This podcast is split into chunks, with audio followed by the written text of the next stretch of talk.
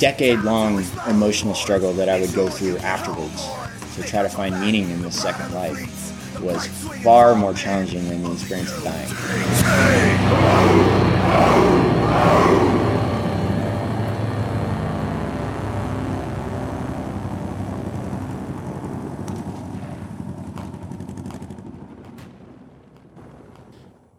Now, many of you know that I've tested a few products uh, that have had a benefit in my life, and so I'm willing to promote them to you guys. And the latest product that I've tested is a neurostimulation device called Halo. Halo will actually electrically stimulate the movement area of your brain to help you improve your movement performance. It can be used for CrossFit applications or rucking or running.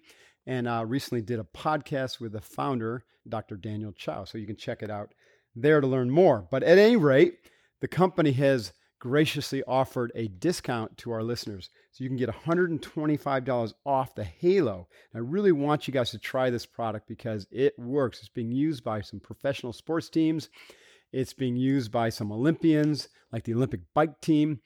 And uh, like I said, mentioned CrossFitters and the Navy SEALs are using this product now as well.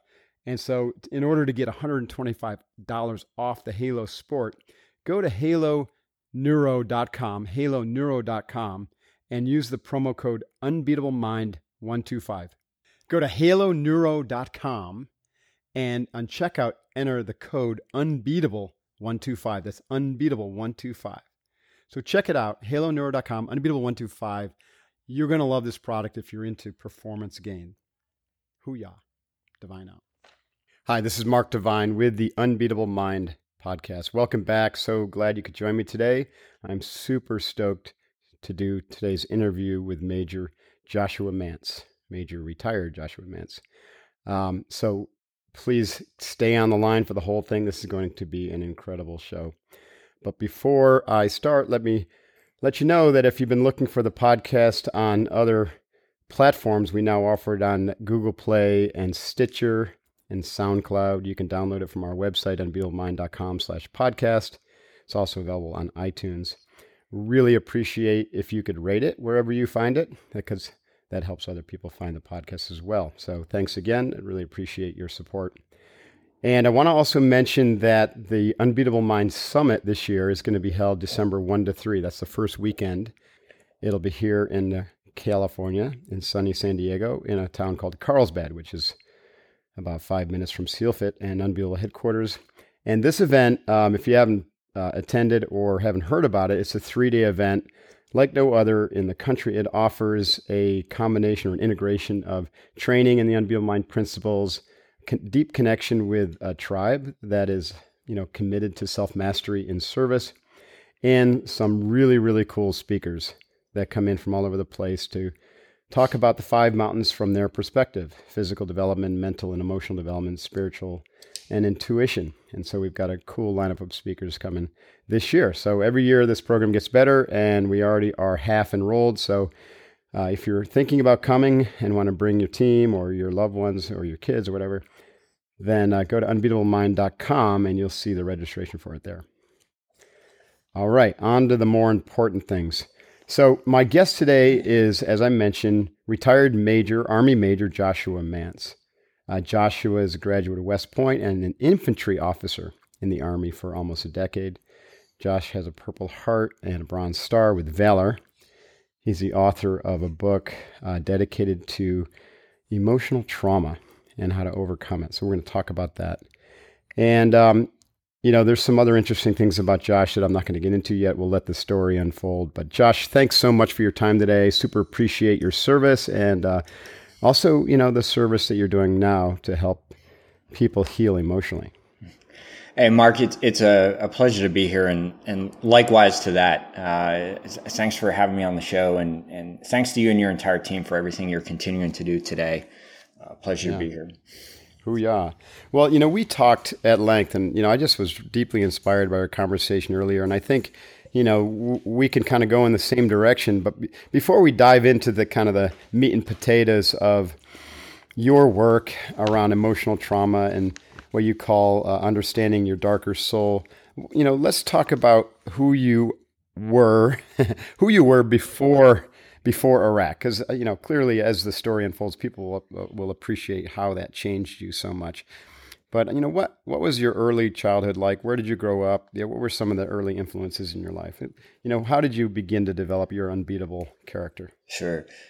Well, you know, there's there's two major influences in my in my life uh, during high school. Uh, you know, and, and, growing up. And I, I grew up in Pennsylvania, uh, smaller town, and, and kind of grew up kind of like the all American boy. You know, like uh, always outside, always uh, you know out hiking every weekend and doing a bunch of stuff like that, playing sports. Um, but I, I, also grew up in a family of police. Uh, so my my stepfather uh, still does work uh, with the Attorney General's office in Pennsylvania. Uh, he had a 25 year police career. But more importantly, when I when I got in high school, um, I met the second biggest influence in my life and decided to join a junior ROTC program. And uh, it just so happened that the guy leading that program had just retired from the Special Forces. Uh, he was a, a, Special Forces Sergeant Major in Seventh Group, and nice. was you know down in South America running counter drug operations at the height of the drug war. And then this this guy just retires and goes to this random town in the middle of nowhere, Pennsylvania, and takes over this program. Um, you know, so he'd be landing Chinook helicopters in in our football field and taking taking our cadets off to these FTXs, you know, so we would have like college ROTCs hopping onto our training. Um, and you know, he, he really um, really took me under his wing. He knew I was kind of destined for the the military path, and, and both he and my stepfather are two of the people that that really started to shape me, and in, in a couple of ways. First, you know, my, my stepfather is a is a pretty big and intimidating guy. um, he's about 6'5", 250, mostly muscle. Has a reputation for having never lost a fight during a 25 year police career. so yeah, so, so I grew up really thinking that this was that he was just this ultimate, you know, badass kind of guy. And it, it wasn't until I uh, got a little older, uh, later in high school, where I started to do ride alongs with him. Mm-hmm. And and that's when I realized the depth to his character. I, you know, he was ultra empathetic uh, when when he was on the job. He really made an effort to understand the true challenges that people were facing and and resolve it without any kind of violence or anything like that. And it it really the level of respect that he demonstrated for uh, people from every walk of life was just eye opening to me and, and, really influenced me at a, at a very young age. Um, mm. You know, and then like similarly, the the Special Forces Sergeant Major is the first to really drive home the uh, the importance of understanding culture, understanding language, understanding the capabilities of foreign forces and and how capable they actually are, uh, regardless of their technological capability. Um, mm-hmm. So I really kind of came out of high school and entered the academy uh, with this deep, already having this deep perspective of of foreign cultures and and kind of the inherent capabilities to people. Oh, that's cool. So you had uh, these two mentors uh, from your stepdad. You learned a lot about empathy and respect, and the sergeant major about respecting culture and capabilities of others. At what point did you decide at the uh, you know a path toward the academy? I mean, West Point is a preeminent leadership academy. Was it always something you wanted to do, or did these guys inspire you to kind of head in that direction? yeah, I, I'd say my my since I was about twelve years old uh, is when I remember uh, first wanting to go to academy, and, and my stepfather is the one who planted that seed. You know, I, okay. I wanted to be an athlete. I wanted to go into the military. You know, I wanted to be a good student. And, you know, he basically said, well, at the academy, you can do all three. And, and basically from that point on, I was laser focused from the day I set foot in high school and getting into the academy. So you wanted to go be a warrior athlete. West Point was a great place to do it.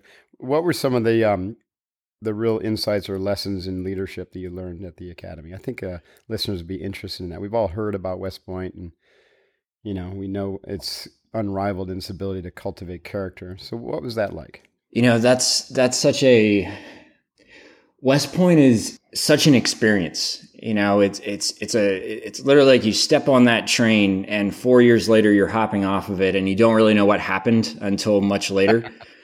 you know, and, and there's there's it's, there's it's got to be nonstop. Like I mean, you, you're you're from dusk to dawn doing stuff, nonstop physical, nonstop athletics, nonstop right. academics, all the discipline and tightening up that goes on.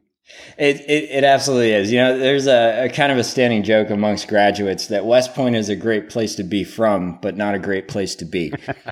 right. And, uh, you know, you don't really realize the value of what it does for you afterwards. And it, the, the thing that shocked me the most about the academy um, is there was a, a relatively minimal focus on military tactical training, right? Which is, I, you know, I walked into the academy gung ho thinking it was going to be predominantly military based, right? And, uh, I wasn't uh, necessarily prepared for like the Princeton, Harvard level academics mm-hmm. uh, that that West Point really puts primary emphasis on. Uh, and, mm-hmm. and, what's what's interesting about their approach is they they use what's called the Thayer method, which is created by the person considered to be the founder of West Point, Colonel Sylvanus Thayer.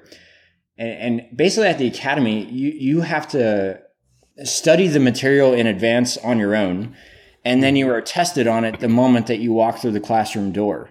Hmm. it's it's not until after the test that the teacher actually gives you detailed instruction on the material. Hmm. Uh, so it's kind of a reversal of the normal academic process, but it's so valuable after four years of doing that. You know, it, bottom line is it teaches you to pick up a manual and learn something on your own. Mm-hmm. Right? and and process really complex information. And also to do your research before you uh, step foot into the meeting or or you know make some assumptions. Right? A- absolutely, a- absolutely, mm. and it, it, it's kind of a whirlwind. I mean, it is. It's it's a whirlwind when you're there. You you there, there's a lot of things that you just kind of despise about it, but the, the it really starts to set in a couple years later, and and because you just don't understand why there's such a a huge emphasis on academics, you know, and it, it, was it was really hard. To be fair, in your history class, you were studying you were studying you know military battles and military leadership, right? I mean, it wasn't right that there was no no military education. Yeah, uh, for, yeah, absolutely. You know, yes, very detailed kind of military history, which is which is more grounded on the purely conventional uh, side of warfare. You know, which is very different from what we were about to go face, which is this counterinsurgency sure. environment. Right. Right. Fair enough. But it's it, it, it was a really interesting time at the academy. Um, you know, I was uh, class of 2005, and uh, you know, basically 9/11 happened my freshman year. Hmm. Um, so uh, two three months after being in the academy, 9/11 happened, and it, it. Wow, what did that do to the esprit de corps of the class? you know, incredible. It absolutely changed it was like a, a new level of seriousness set right. in uh, across right. the entire corps. You know, because we knew we were going to war. We knew, and not just going to war, but uh, being charged with the responsibility of of leading people in that environment. You know, and, and everything became very real. You know, I to the point where it was very difficult to not leave the academy. You know, I, I wanted nothing more than to drop out of the academy, enlist, and go downrange. Hmm. Right. Wow um, and the the guilt that kind of set it to, to me, and I know a lot of my classmates really struggled with the guilt of not being part of the main effort. Mm-hmm. Right? You know, you're really young. You're 20 years old at the time, and it's it's really hard to to kind of contain that. mm-hmm. You know, and especially it's it's like several of my friends got killed while I was there at the academy. You know, their their names would pop up over an announcement, or you know, my best friend from high school got killed when I was literally writing a history report in my senior year, you know, and it it took everything to not um, drop out on the list, right? But it, I'm glad that I didn't. You know, I, I trusted put put blind trust into uh, my mentors, right? Uh, which some of those were at the academy, some were, you know, my stepfather and and the sergeant major. But it wasn't an accomplishment. That that's that's the most interesting thing, right? It, it was you know, you, you think graduating from a place like that would be a, you'd be elated at the end. And I, and I, I wasn't at all. It was just like completing a, a, the next step to get downrange, right? It, right. You completing know. a completing a very long boot camp. You know, it's like okay, right. got that done. Yeah. right. Let's and, go. You know, a couple things. A Couple things. I know exactly what you're talking about about the feeling of not being, you know, in the primary thrush thrust you know right. I, I, experienced that same thing because i held off for a couple years before going to iraq in 04 and those you know for good reasons but for those three years while all my buddies went you know i just was like it was kind of torture to watch them go down range. Right. I know what you felt there. The other thing that i think is really interesting is you know I, have noticed this in the even in the seal teams that a lot of people join the military without thinking about their you know the possibility that they will not survive. Right. And war the breakout of war and watching you know peers and, and friends pass on the battlefield in the line of duty, you know, is a real wake up call. So I imagine, you know, after 9 11, your whole class all of a sudden, you know, the reality of what it meant to be a warrior and to serve the military, you know, serve the country as a military officer just hit home hard, you know, a lot of self reflection going on. It, it absolutely did, you know, and, and what was interesting is we had a, a pretty good percentage of our class who was prior enlisted. Mm-hmm. And some of them, you know, coming from the Ranger Regiment and, you know, other kind of special ops unit or infantry units. And some of those folks really naturally emerged as, as kind of the natural leaders within our class. You know, a lot of us would look to them to kind of get a perspective on the real deal and do whatever we could to prepare in whatever way we could. You know, it, it was, it, you know, whether that be going out in smaller groups and studying tactics and and you know practicing uh, you know tactical room clearing or doing whatever it was we kind of would pull from every ounce of spare time we had which wasn't much. But it, it wasn't so much the time. As like you know you talk about the monkey brain you talk about just uh, kind of and back then I had no clue what that was. I, I you know I, I, had no clue how to how to kind of regulate my physiology and, and my thinking process. And it, it's just you're you're in a constant state of this almost just subtle anxiety. You know, it's yeah, it's uh, yeah. forward looking and ready to go. It's a pressure for performance at all levels, physically, mentally, you know, emotionally. You know, the warrior, athlete, scholar, you know, has to step up his game. and I, I totally get that. But right. on, on, the nice part about it is when you get done, you've got, you know, this experience of a very multidimensional approach to leading and to re, you know relating to other human beings, which is mm.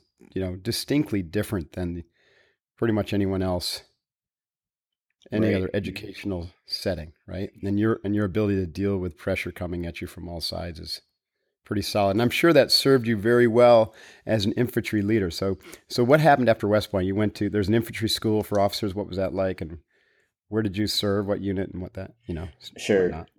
You know, it, it, was, you know, coming out of the academy, I, I majored in Arabic. Um, I, I, probably mentioned that because it's kind of important. I did that specifically because of 9 11, right? Specifically because I, I kind of, I, I just instinctively knew the how important language would be. Um, right. And, you know, leaving there, it, spent about a year at Fort Benning, Georgia, going through, you know, the, the infantry officer basic course, you know, which is, you know, a week on, you know, it's usually like week on, week off. You're you're in the field for a full week, and then you're back out resetting for uh, the the next week, and it's it's like mm-hmm. that for almost a full year. Uh, and that's mm-hmm. where the that's where the, the, kind of the hardcore infantry tactics come into play.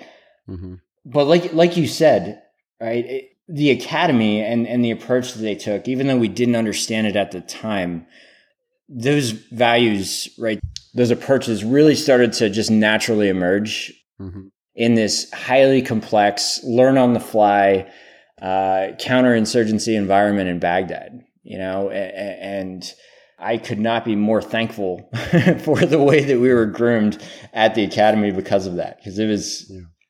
It, it, it, was really uh, you know there's nothing standard about that as you well know right it, it was it was very very um, you know every area was different every person was different. Eh, eh, you know it's considered the graduate level of warfare for a reason you know and, and um, but the academy definitely somehow prepared us for it in ways that I, I did not understand at the time but do now. Mm-hmm. yeah. And I, I, guess the maybe the most powerful thing the, the takeaway is is they they really strive to teach young officers how to think not what to think. Mm-hmm right? And, if you can come away with that, that's a, a pretty significant learning point. Oh, that's yeah, that's incredible and and incredibly powerful when you think about where you know the world is going and how it's um, requiring that exact style of education. You know how to think and how to adapt and how to relate and create as opposed to stuffing one's head with factual knowledge or you know knowledge that's easily achieved by a quick Google search. right, right, right. Exactly. So you went uh, after infantry school. You were assigned to an infantry division. Which one was that, and where did you deploy? Yep. So I, I got assigned to the First Cavalry Division um, in, in, Fort Hood, Texas. Uh, and within three months, we were on our way to Baghdad. Uh, basically, right at the beginning of the beginning of the surge in 2006. Mm-hmm. So the first Cav, did you get a horse when you went there, or how did that work?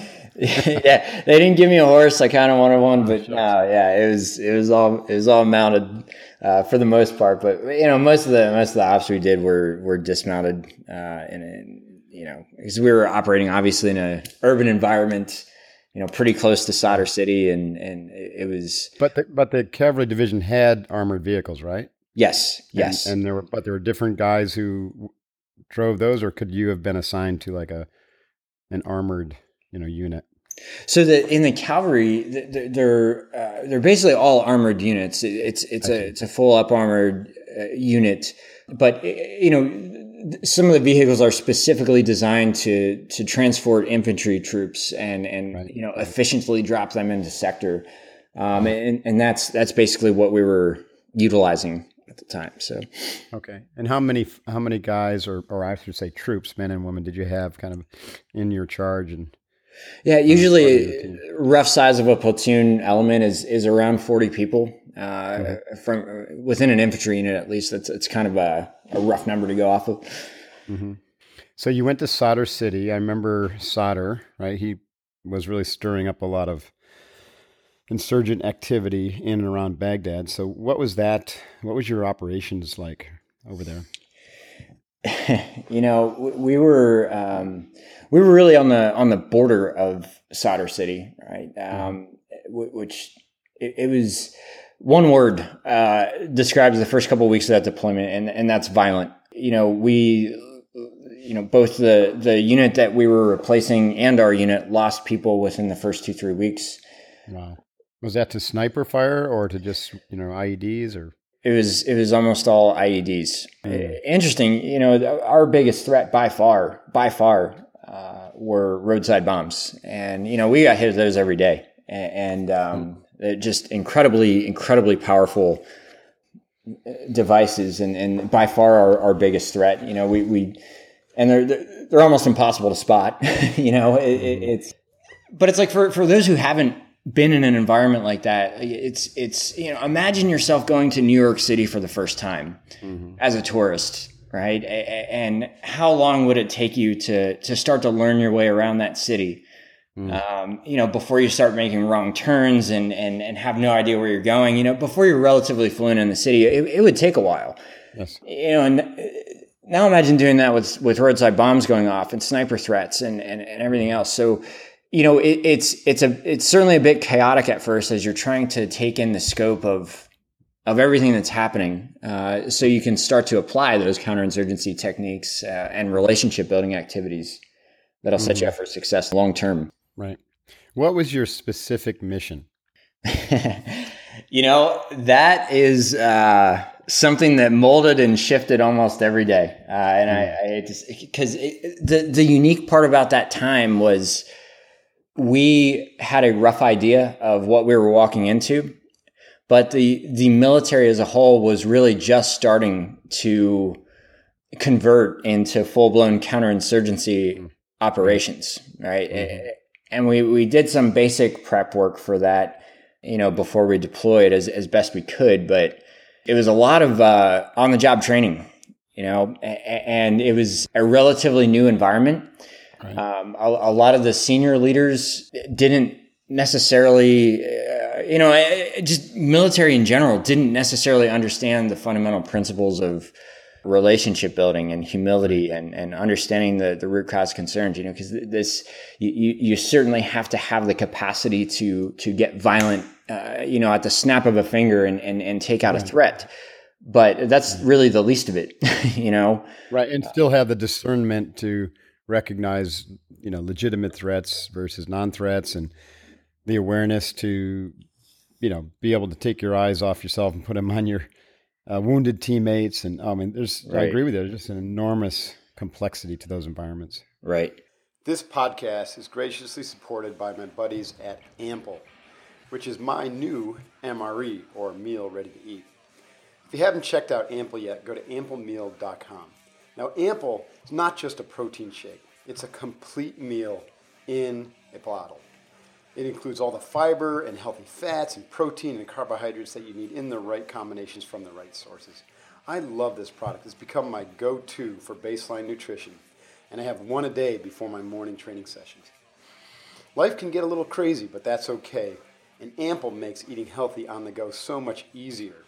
Just add water and 3, 2, 1, go. Now, Ample's offering a 15% discount off your first order. So go to amplemeal.com if you want to try this out. Type in the code unbeatable15, unbeatable15. You can get a 400 or 600 calorie complete meal in a bottle made from superior real food ingredients and is designed for optimal nutrition for folks like us. It's non GMO, no artificial crud, no gluten, no soy. Now, they know how much I love this product and they want you to try it too. So go to amplemeal.com, type in the code unbeatable15 get 15% off your first order. Hoo-yah. Give it a try. Now, I've kind of led chronologically up to a decisive moment in your life. and I, you know, I wanted the listeners to hear you know, kind of like who you who you are, who you you know were, the education, the leadership potential, you know, the just the solid dude that you are as a leader. And now, you know, let's kind of get into the soft underbelly of life and what happened in April of 2007. Can you uh, describe, you know, the the incident Sure. some detail? Yeah, so just a, a little background. I, I, one of the things that I was charged with uh, was rebuilding the Iraqi police force that was local to that area. Um, you know, the, the organization was uh, highly infiltrated by insurgents, uh, minimal resources. They're basically completely ineffective, and it, it was it was critical that we did what we could to repair that, and that they started to become the the face of the operations that we were running. So, you know, understanding the language and being cul- culturally competent is more powerful than any weapon I ever could have carried. Um, and, and, you know, many nights of conversation with this Iraqi police chief in, in Arabic, I finally convinced him to go with me to do a humanitarian mission really at the border of Sadr City. And when I when I pointed to him on the map where I wanted to go, his face turned white. And uh, you know, he, he basically said that's outside of our sector. You know, we, we, we can't go there. It's very dangerous. you know, very dangerous. We're not going to go. And I, I explained the importance of it to him. You know, we're because we're going up there to drop off school supplies, clothes, stuff like that. Very important that it was this was a joint mission, right? That the Iraqis were the face of it. And uh, you know, I think through building trust with him, he he did something that I never thought he would do, and he agreed to go with. Uh, with that, I committed to him that you know we would you know do everything possible to guarantee the safety of his men as as well. And you know, we went up, we did that, we did that drop. Um, it went off without a hitch. It was great, but suddenly got diverted to another part of the sector, and you know, one of our one of our units was uh, apparently engaged by an, an RPG, and we had to go investigate. And uh, while we were over there, one of my vehicles noticed a, a suspicious uh, vehicle driving around that, that appeared to be videotaping us. And uh, so we stopped that vehicle. Uh, myself and my senior non commissioned officer got out of the car. And, uh, you know, I was questioning him in Arabic and older gentleman. He didn't seem like the insurgent type, right? But sure enough, I look in the back seat and there's a probably a five or six thousand dollar video camera in the, in the back seat, you know, and I'm I'm trying to get uh, a playback function on that, and, and I'm I'm talking to him in Arabic uh, to to basically confirm or deny if if if he's an insurgent, and that's when we were engaged uh, by an enemy sniper, and not just a regular weapon. um, it was one of the more high. It was one of the highest caliber weapons we've ever seen used uh, on dismounted troops. Uh, the bullet first ripped through the aorta of my senior non-commissioned officer and killed him almost instantly. uh, and then ricocheted into my thigh and severed my femoral artery. Mm. And if if you if you, I mean, there, there's a, a couple different ways that I, I could kind of walk you through this, but there's a couple different. It was it was such a bizarre experience because you know to fast forward for a second, I I have perfect recollection uh, of of this experience, um, hmm. Vivid detail, and and I, I, went through a couple different phases, hmm. physiological phases that are are pretty bizarre, but the, the the first initially was, you know, and I, I know you're familiar with Grossman's work, uh, mm-hmm. Dave Grossman on on killing and, and on combat. Right. You know, very fortunate that that book was on the required reading list at West Point while I was there, because um, I, I'll, I'll tell you the initial physiological response from that gunshot wound was almost verbatim uh, what he discusses. You know, it, it was mm-hmm. auditory distortion, and that I could only hear the the shot of the sniper rifle and nothing else. Um, mm-hmm. It was slow motion time. It was fast motion time. Uh, it, really bizarre uh, physiological things going on, right. you know. And I, I, drug Marlon out of the way. Uh, so senior NCO's name was Marlon Harper, uh, right. staff sergeant. Uh, I drug him out of the way. I didn't know I was shot at, at, at first. It, it, just felt like something was wrong. I, I, I didn't mm-hmm. know what. Mm-hmm. You know, I, I pulled off his gear and a few seconds later, the the medic arrived, and, and you know, I, I, kind of stopped to point out that his medic was only 19 years old, and you know, here's the point where he realized he had two catastrophic injuries to deal with at the same time. Uh, you know, one severed aorta, one severed femoral, and this this 19 year old kid had to make a a triage decision, and mm-hmm. you know, he made a, a, he executed the decision perfectly. I mean, he he he made the decision to ride with me because I, I had a slightly better chance of survival than did Marlon. Mm-hmm. Um, but you know, it's it's still that that 19 year old kid that's going to have to live with the moral weight of that for the rest of his life, uh, right. which can be difficult. Right. So you know, that's kind of the the first phase, but right? You recognized right away that you had a life threatening injury.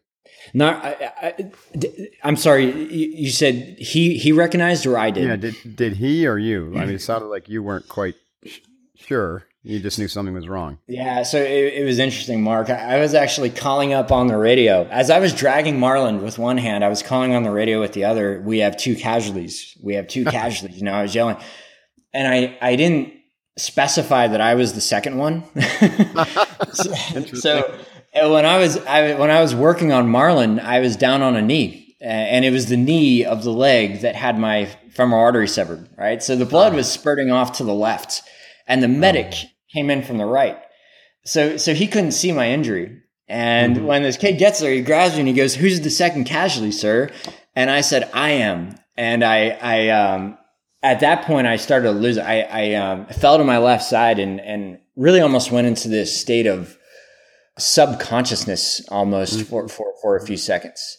And this is important, all right? Because I, I, so I think distinguish or differentiate that from unconsciousness. Yep. Um, I could hear echoes of voices around me. I could hear the voices of my men, but more so, I felt very peaceful at that point. There was no pain. There's no I was just kind of relaxing into a deeper, deeper sleep, deeper, deeper meditative state. Um, hmm. is, is really what it felt like, and I felt uh, safe, right? And the way I describe the feeling is, you know, when you're like a kid and you're sick and you don't want to go to school, and uh, you know, mom comes in or your parents come in and they, you know, they give you a cup of tea or whatever, and they say, "Yeah, it's okay. Stay, stay home today." And you get all excited and you cover back up and, and everything's okay. Mm. It was almost like that kind of feeling, right? Where, where, everything just feels like quiet and safe. And did you did you have the any thoughts, like cognitive thoughts, like I'm dying and this is what it's like, or did it was it just this presence or this awareness? Initially, initially, no. Um, that that does come later. But mm. what was so powerful about this, and what snapped me out of it, is I heard one of my men just scream. You know, it was something like, come on, sir. You know, and, and screamed at the top of his lungs, like trying to get me to stay conscious, stay awake. And mm-hmm. I could, and I remember this vividly, I could hear the pain in his voice, like mm. the, the, emotional pain. And it, it registered for me even in that state that I can't just sit here and relax. Like I am still the leader of this unit and mm-hmm. I can't give up on these guys because uh, look at what they're going through to try to to try to pull me through this. You know, I've got to do my part too. Mm-hmm. Right? So so even this completely degraded basically worthless state that spark from the people that you're supporting, that you're leading, that you're with, it mm. was enough to snap me back to full consciousness. Wow. Right? Wow. That in conjunction with probably right at the same time, I mean, you know, medically speaking, they pulled me into the back of this vehicle, and as they pulled me in, uh, I sat. They sat me up, and it, it it could have pushed the little remaining blood I had into the chest cavity, um, which also allowed me to regain consciousness. Right, so mm. powerful. Did you have a moment. tourniquet on yet at that point? Yep, the the medic was just all over it. Uh, he cinched up a tourniquet immediately, and then he he retightened that tourniquet, or I believe put a second one on actually when uh, when I was in the back of the vehicle with him, and the evacuation mm-hmm. process started. You know, and I'll tell you, Mark, this is where it kind of converts from that bizarre physiological experience to you know the ride to that aid station after i you know and again i, was in a state of full consciousness again at this point, but mm. was so weak that I, I couldn't even unbuckle the the plastic strap on my Kevlar helmet. Mm. You know, I felt like I gave blood 10 times over and, mm-hmm. and was just on the cusp of passing out. And I really just made it my only objective to stay conscious um, until I got to the aid station, you know, which fortunately was only about 10 or 15 minutes away.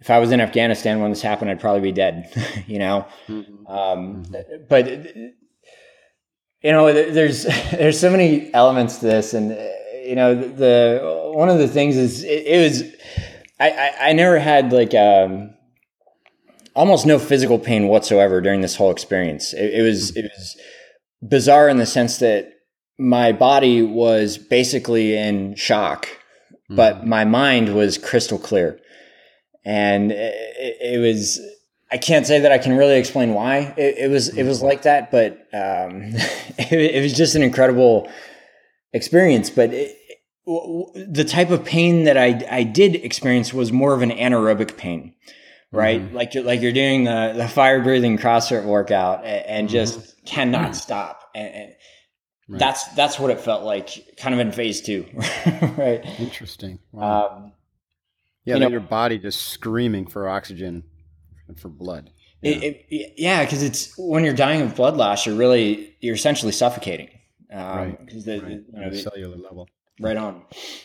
But um, a little bit of dark humor embedded, a couple elements of it throughout this. You know, my medic, I you know here I was in the back of this vehicle and, and just like fighting to stay conscious and and you know breathing really shallow at that point, but you know suddenly the you know, I had a I had a big wad of Copenhagen in when I got shot, right? And um, I didn't think to spit it out. I didn't even remember it was in there, but it, it obviously posed a choking hazard. And suddenly, you know, I, I feel this finger come into my mouth, sweep the Copenhagen out, throw it to the side, and the kid just keeps going, right? Just like nothing happened. And for for that instant, like I I stopped thinking about dying and, mm. and all I could think of was was man, here's this 19 year old kid in the middle of a catastrophic event, and he still remembered to do his secondary checks.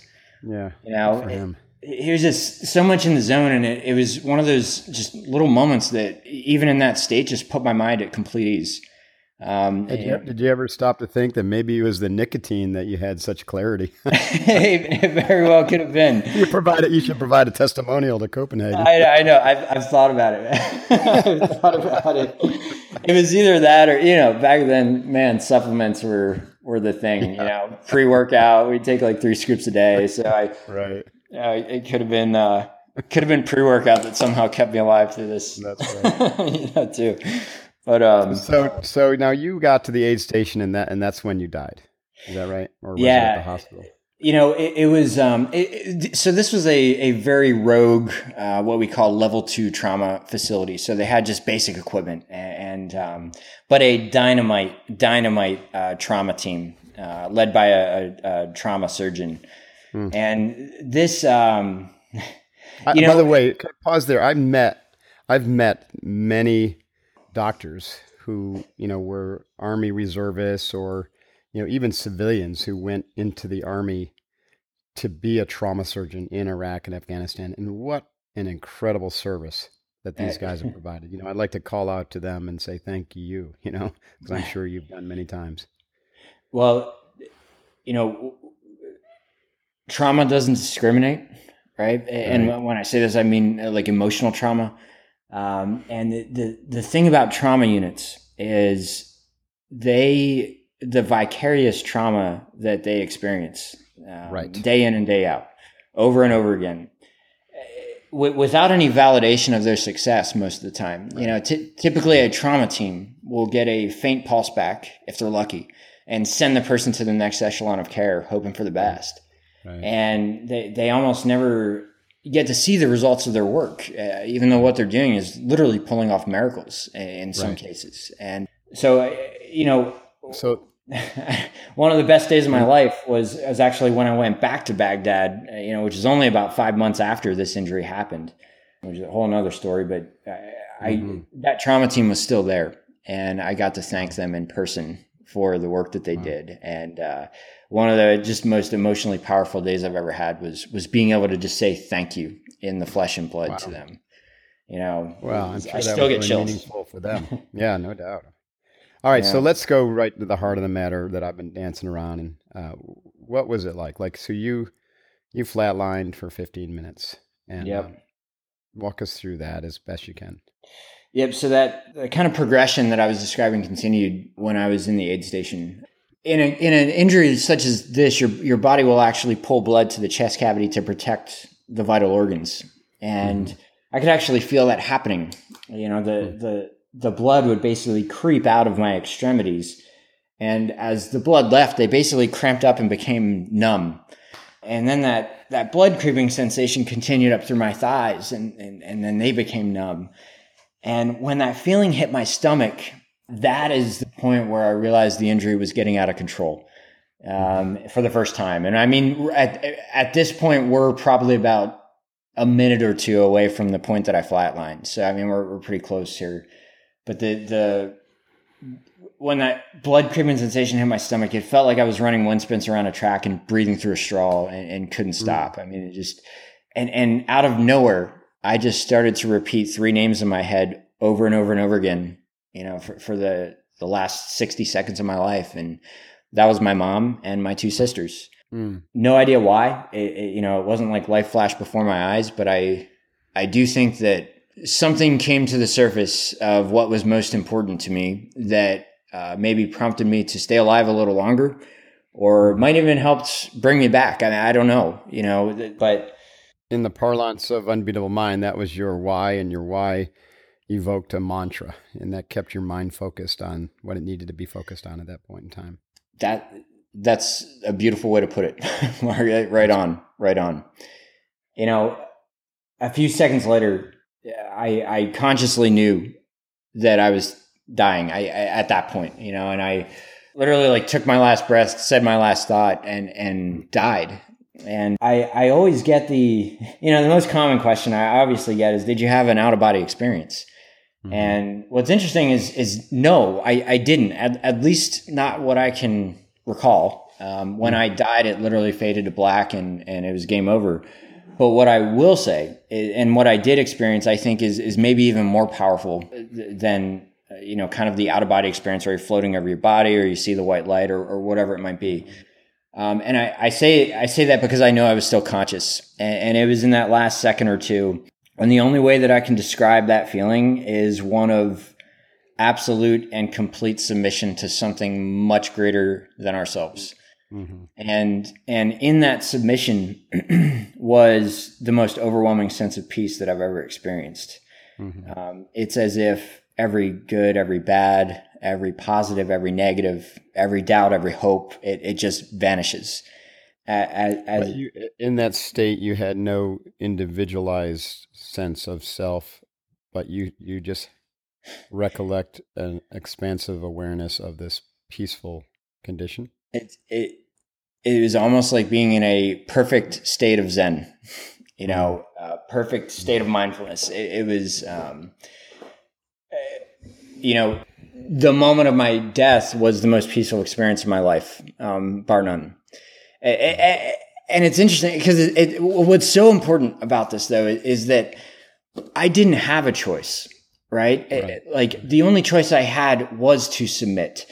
And in that, and when I say like truly absolute and complete submission, like there's there's no other other option. And and you know, some people might think that's scary. You didn't have time for anger or anything like that. No, no. There's there's there's no anger, no fear, no good, no bad. It, it was it was as if you're in this just completely balanced submissive state and and like your spirit becomes part of everything and nothing at the same time is, is, is what it felt like. And, you know, that, that may sound scary to some people, right? And understandably, but I, I can tell you that like by far, like, eh, like to the point where it's, it's, it's almost difficult to describe how powerful that moment was and how peaceful it was because it's as if all, um, I don't know, all, eh, eh, all choices are removed, you know, and, and, and there, there is no good, there's no bad, there's, it, it's just perfection, you know, it, it is,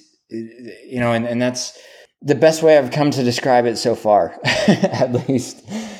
Let me ask a couple questions. Sure. I mean, this, I mean, it's so awe inspiring to hear that. You know, for someone like me who's studied Zen and meditation and tried to connect, you know, and have had experiences of connecting to that that void of, you know, what you're describing. This sounds exactly like a deep state of samadhi, you know, or, or right. you know, or losing oneself into universal consciousness. But you know, of course, that local experience of you still exists, and you know you're going to snap back into it. And you didn't have that, you know, so you were never going to. You didn't, at least, you weren't aware that you were going to be able to snap back into it. Right. But my question is, prior to this, did you fear death? you know, I would probably say uh, at least like subconsciously, yes. Mm-hmm. You know, granted, you're you know, I was 21, I was on cloud nine. You're, you're um, so I, so this this is a complicated answer, and I'm I'm not trying to complicate it, but it, it really is. It, it's one there is a lot of bravado, especially at that age, right, where where you're. Right you're almost trained uh, to suppress emotion and, and be in a state where you almost have to be larger than life in order to uh, perform. Grossman talks about that in his books, right? Right, right. The, the, the, training that you know, kind of, especially at the young brain age, right, which isn't fully executive function, not fully developed. You can kind right. of push fears to the side, but it doesn't mean they go away, like you said. Right. You know, eh, eh, what I would say is like leading up to that moment um, in in the deployment is is where I would say like uh, you know maybe maybe that answer started to convert more to a no, um, and it's I, I say that because you know anyone in the the warrior professions right is exposed you know especially in environments like that you're you're exposed to just crippling situations of fear you know where where it just grips every ounce of your body and and you know, within a within a fraction of a second, you you, you train yourself to be able to take that fear and suppress it, right, mm-hmm. over and over and over and over again, I, I, until you become so accustomed to it, you're you're like emotionally numb. Mm-hmm. And I described that to people as I was probably I, I was at my tactically I was at my absolute best when I was the most emotionally numb and, and really stopped caring about living or dying. And you know, when you let go of that fear of death, there's almost a great sense of freedom uh, within that. There's there's almost a great sense of invincibility, and um, that was you know couple that with the bravado of being 21, 22 years old. Uh, you know, it, it's all of those factors together. It, you know, might work really well for a short period of time in, in combat, and, and we're, we're good at training people to suppress and control their emotions we're not very good at teaching them how to turn it back on when they get home, you know, mm-hmm. and and that's that's where a lot of these problems start to manifest throughout relationships and stuff. So so it, it, the short answer is I, I, was emotionally numb, but I, I, I would say that I did fear death based on what I know now and what I experienced then. Like, cause now I do not, but it's, it's, it's at such a deeper spiritual level for the reasons that I do not, whereas I did not have that before. Does that, right. does that make sense? It does. It does to me. I only publicly support companies and products that I personally use and have found valuable. So I wanted to tell you about Qualia. Now, I'm not a supplement geek. I don't find them useful if I'm fueling properly. But when it comes to my cognitive strength and brain health, I am excited about the emerging industry of nootropic supplements. I've been testing Qualia, designed by my friends at the Neurohacker Collective, for several months now, and it's on the bleeding edge of nootropic research and has become the one supplement that I won't go without on a daily basis. Qualia stimulates what's called broad spectrum cognitive enhancement, which involves optimizing multiple cognitive variables simultaneously rather than focusing on a single variable. For example, it brings me greater ability to focus and makes me feel more connected while not diminishing my overall awareness of the environment. I experience a systematic enhancement of my brain's ability to take in and process information without any stimulating effect, which would make me feel agitated like caffeine or depleted after the effect wears off. Now, for a busy entrepreneur and athlete like me, it's a no brainer to invest in my brain health with Qualia. You can get on the Qualia bandwagon with me by visiting neurohacker.com. That's N E U R O H A C K E R.com and use the code UnbeatableMind15R. That's Unbeatable Mind 15R to get 15% off the life of your order. Trust me on this one, you won't be disappointed with Qualia. Gosh, I mean, I could I could stay on any one of these topics forever. Talking, we've already been at this for an hour almost. So, oh, really? Wow. I know. you know, just so the listeners are aware, let's talk just a little bit about the, you know, the actual what happened. You know, the the 15 minutes, and then you know your recovery and stuff, and then I want to get into the healing work that you're doing and and some of the your message for those uh, who have suffered from trauma. You know, sure. whatever at whatever level. So t- tell us, you know, finish the story, so to speak.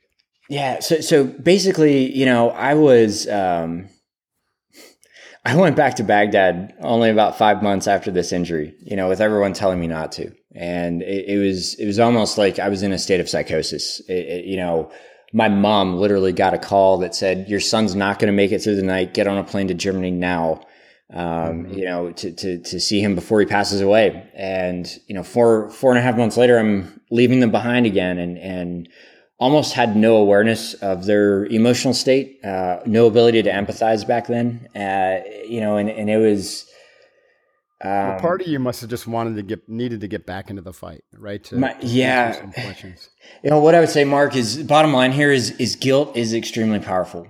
Yeah. Um, and it can drive us to do things that are basically impossible and dangerous, you know. And I, I, I, would say I wasn't ready to go back. I pulled stuff out of my medical records. I was, you know, pulling staples out of my leg with a Gerber. I, I didn't, it, it was like nothing was going to stop me from getting back. And, you know, going through the course of writing this book, and, and the bottom line here is like, I would soon come to learn, uh, and it, it takes some time for this, but I'd soon come to learn that the decade long emotional struggle that I would go through afterwards to try to find meaning in this second life was mm. far more challenging than the experience of dying. No you know? kidding. And it, it, it, wasn't at all for the reasons of dying, you know, and, and here's like a quick vignette that I think kind of captures this pretty well.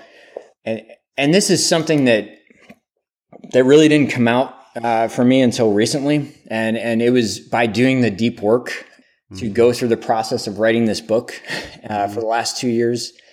And, uh, you know, to do that, I, I didn't want this book to just be another war story. You know, there's tons and tons of people out there who have experiences that are just mind blowing, you know, as, as, you well know. And, um, I, I wanted to somehow leverage this to, to be a benefit for, for other people in the field of emotional trauma. And, you know, to, to do that, I, I realized that I could explain things to people in a three, four hour conversation, right? I, I could, I could get through to somebody struggling, but uh, how do we do that in scale? And, you know, I've worked both on the behavioral health side and in, in the military. I've worked there in the private sector. And what's concerning is like even within the clinical community, trauma is not very well understood.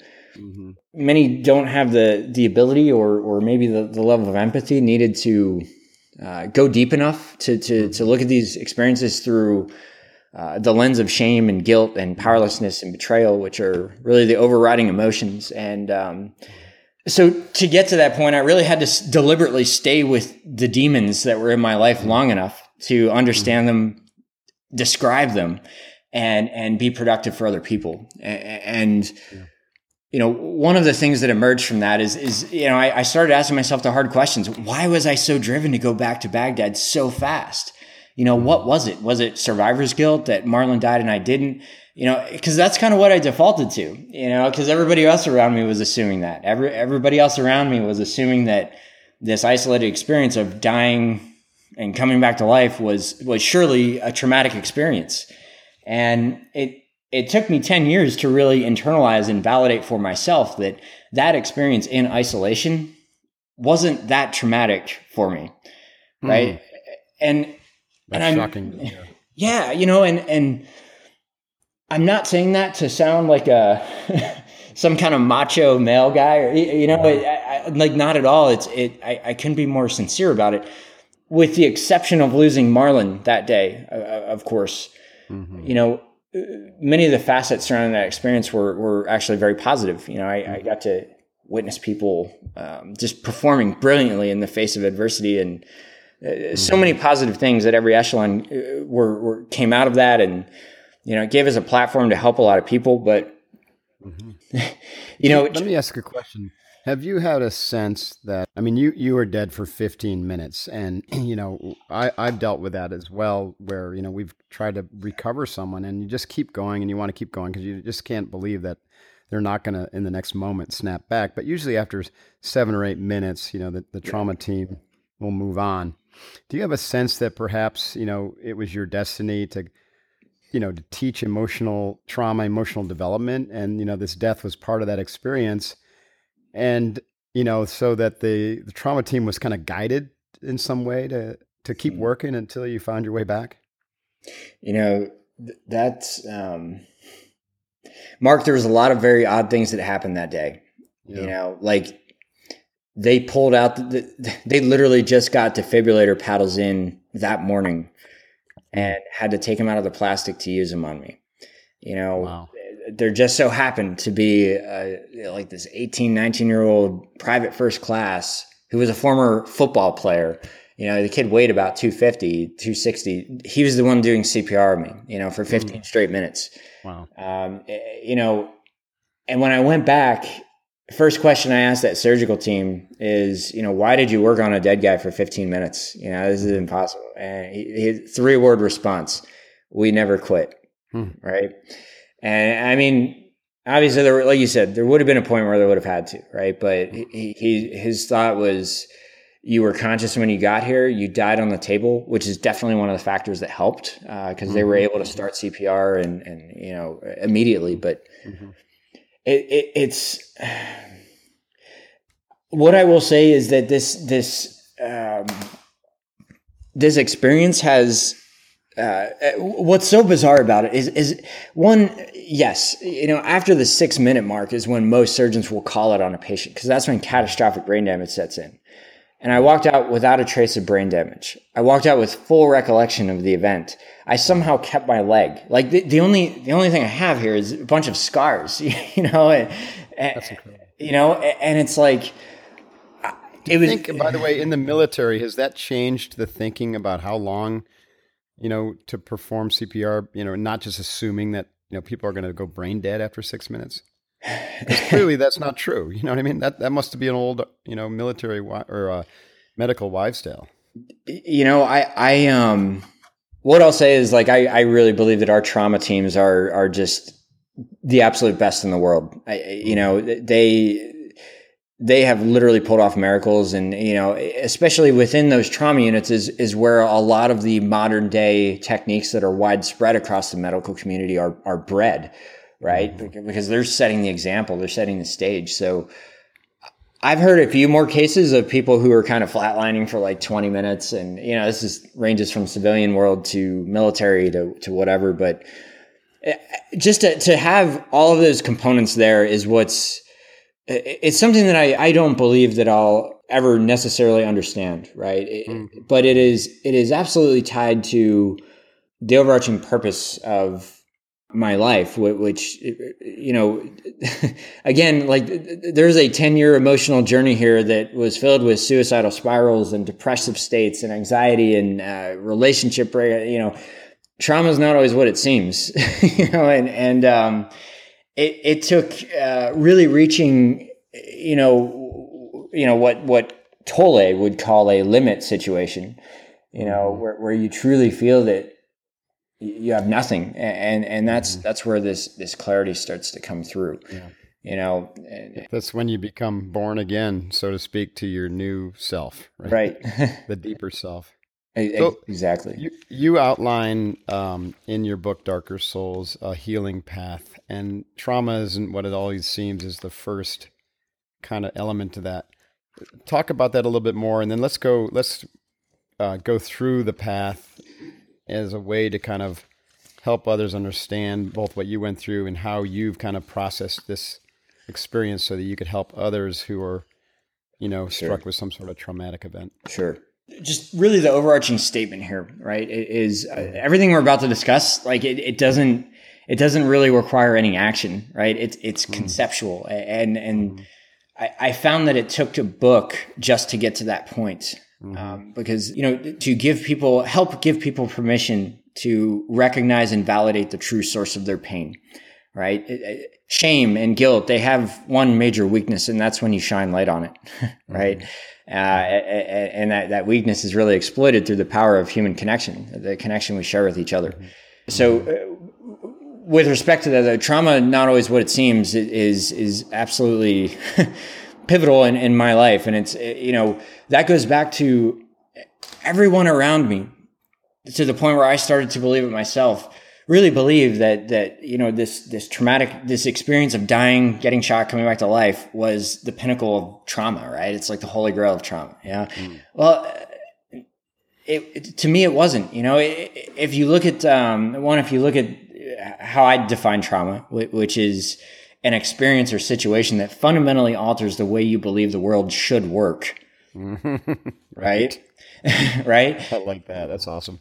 You know, th- that is a that is an element that I knew that something like that could happen. I knew I could die. I knew my I knew my boys could die. You know, I I, I knew so so and I, I kind of see that a lot in the first responder world and and in the military world. You know, it, it's service members, police officers, firefighters, they they'll get confused because the events that they're experiencing seem traumatic on the surface, but the events that tend to bring us down are, are seem so minuscule in comparison to them, and we don't understand why.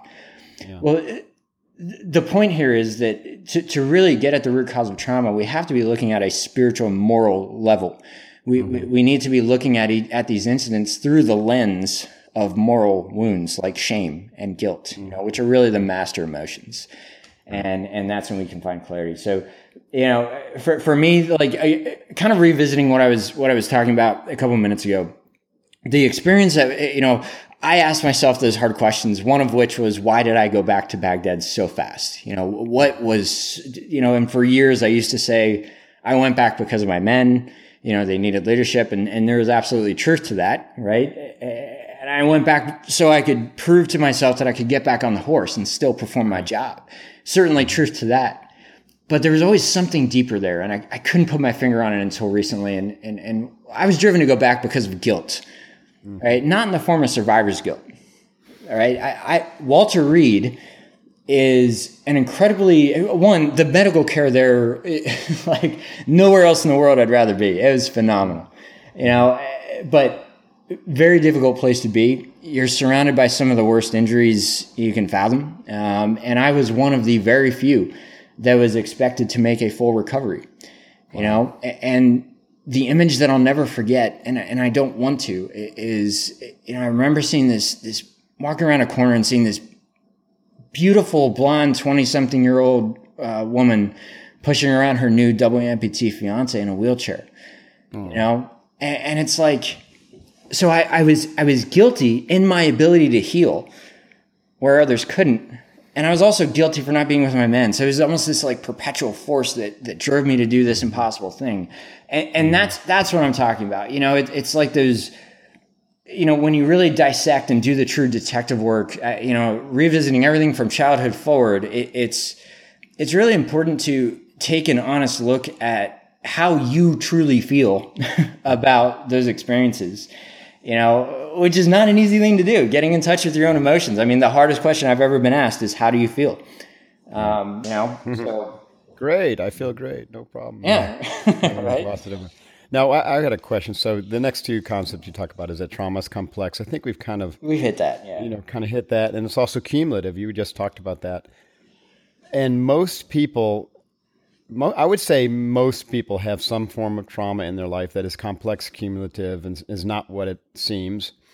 But we want to know. I think, and probably one of your your main messages is, you know, you don't have to wait to have a near death experience to investigate it Right. Right. So, what can be like a major motivation? I know for you, the NDE and your experiences forced you to investigate it, right? right? And so that's the that's the beauty of that experience in your life, as painful as it was.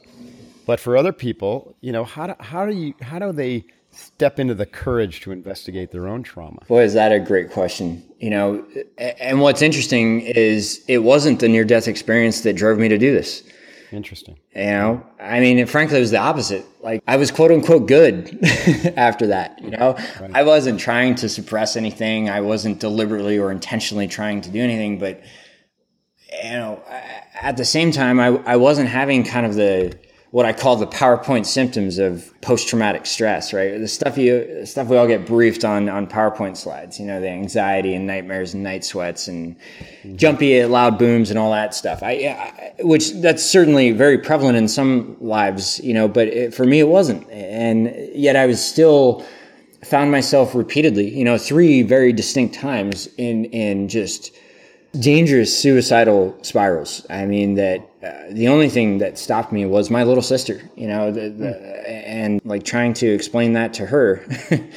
like, you know, and uh, what was interesting though is the same why that kept you alive in Iraq was the why that kept you from taking powerful. That's powerful. I've I've never worded that like that before. So thank you for that. I, um, but it, it's it's true, you know. And what's interesting though is every every one of those spirals, the the catalyst, right? Not not the cause, but the catalyst was a failed relationship. Hmm. You know, and and failed like at least on my part of that, right, was typically associated with you know lack of intimacy and emotional withdrawal. You know, uh, a lot of those relationships look perfect on paper, but you know, there's there's a great quote by a guy named John Bradshaw who passed away last year, and he was one of the original guys who really psychologists who really dove into explaining shame. Right, and he says reading work is great. Oh, really? Yeah, yeah. Well, you might recall, you know, he says in there that to a shame-based person, right, mm-hmm. meaning to to a person who is carrying unresolved shame, unresolved trauma, abandonment in relationships is akin to death. Mm-hmm. And you know we have uh, rejected ourselves, and when somebody else rejects us, it only reinforces that we are worth less than someone else, mm-hmm. right? right? So pretty frequently find that a lot of these issues tend to surface and manifest in relationships. Those moments where I was at my weakest in those spirals happen you know just progressively got worse and worse over the years until I hit a point where it was it was truly the rock bottom, um, where I literally could not see past an hour. You know, I couldn't see past a day. I had no clue. It, it, it was just complete fog, and that mm. lasted for a couple weeks. You know, and it was somehow in those in those extreme moments is is where I really found the clarity to and the strength to do the deep work. And I, I you know, because I realized that everything that happened over the last 10 years, regardless of excelling in my career, you know, regardless of being this kind of image of resilience to, to the larger public's eye, whatever I was doing was not good enough for me, right? There was something much deeper there that, that I couldn't identify and that people around me, even some of the best clinicians in the world that I was working with couldn't identify. So that responsibility came with me at that point, you know, where I, I consciously needed to do that deep work to find out the truth, right? The truth behind trauma, you know, and then hopefully you um, talk about the, the absolute need to have a team to, hmm. um, to rely on in healing and that, you know, that it's going to, it's to require suffering. So, you know, embrace the suck and suffer productively is what you say. So let's talk about that, and then we'll have to wrap up soon. Right. Oh, that's a good place to wrap because I, I, think it's yeah. you know we've, we've had so many. You know, we always encounter people, especially in these professions, because there is still a stigma around, for a variety of reasons, uh, stigma around seeking help.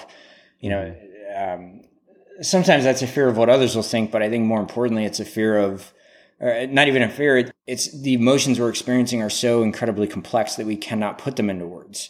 Mm-hmm. And, you know, which, which, I think is really a barrier to, to a lot of people seeking treatment. And mm-hmm. One thing that I find that gets through to, to, to some is, is just thinking about it a little bit differently, you know, and, and the, the best definition of therapy I ever got was from a lady named Laurie Galperine uh, out here in Monterey. And I was shadowing a group session with her one day and, you know, she's going through a process and suddenly just said that she believes the role of a therapist is to help people suffer productively as opposed to allowing them to suffer in vain. Hmm. You know, mm-hmm. and I've never heard of a more powerful definition of, of the true nature of what therapy really is than that.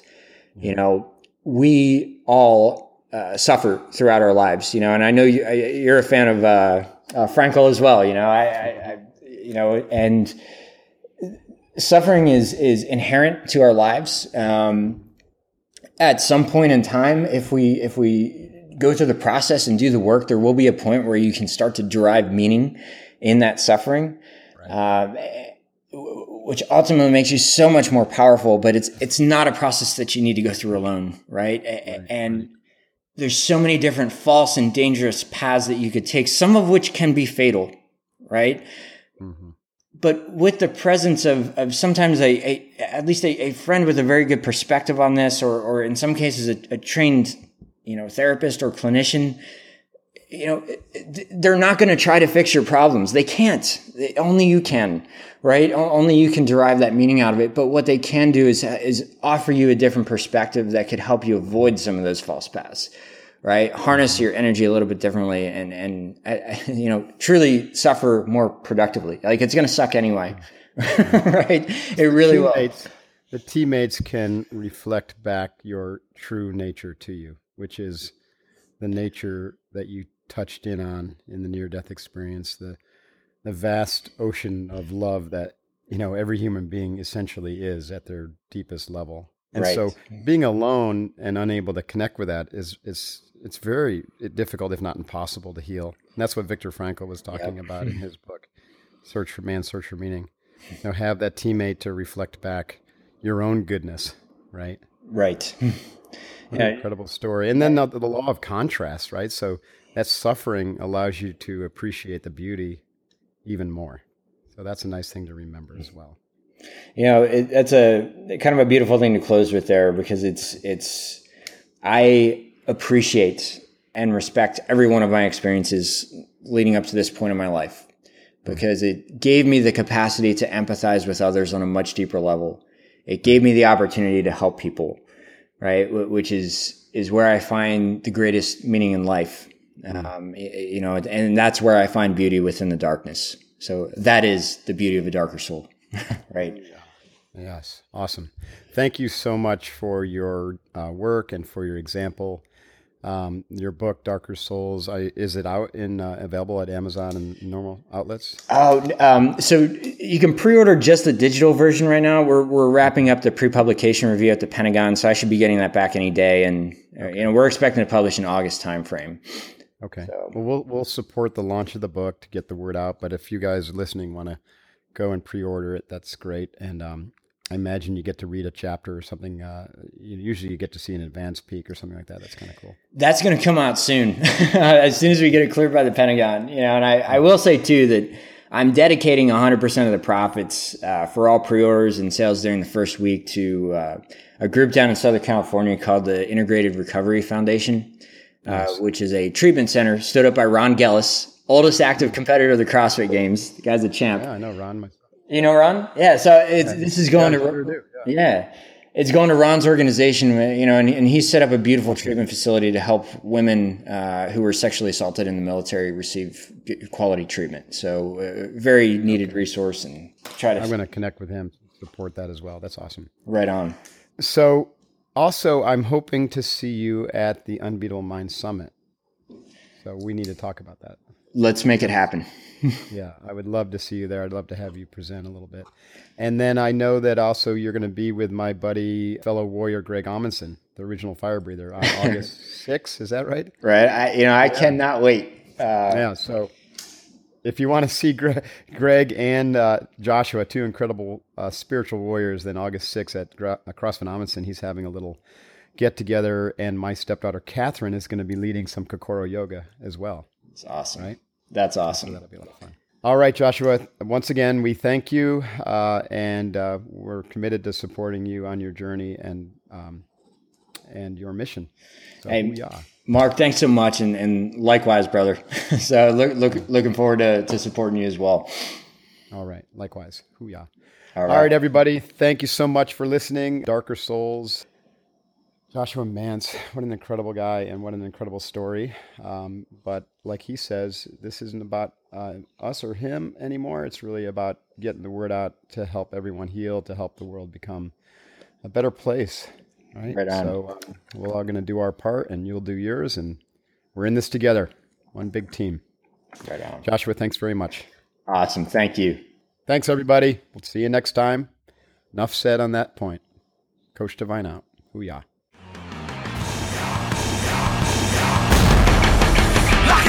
boys. Time to explode, boys. Make sure you get home, boys. They got your back, the pride of the fleets, the bright swinging frogmen of the UDT.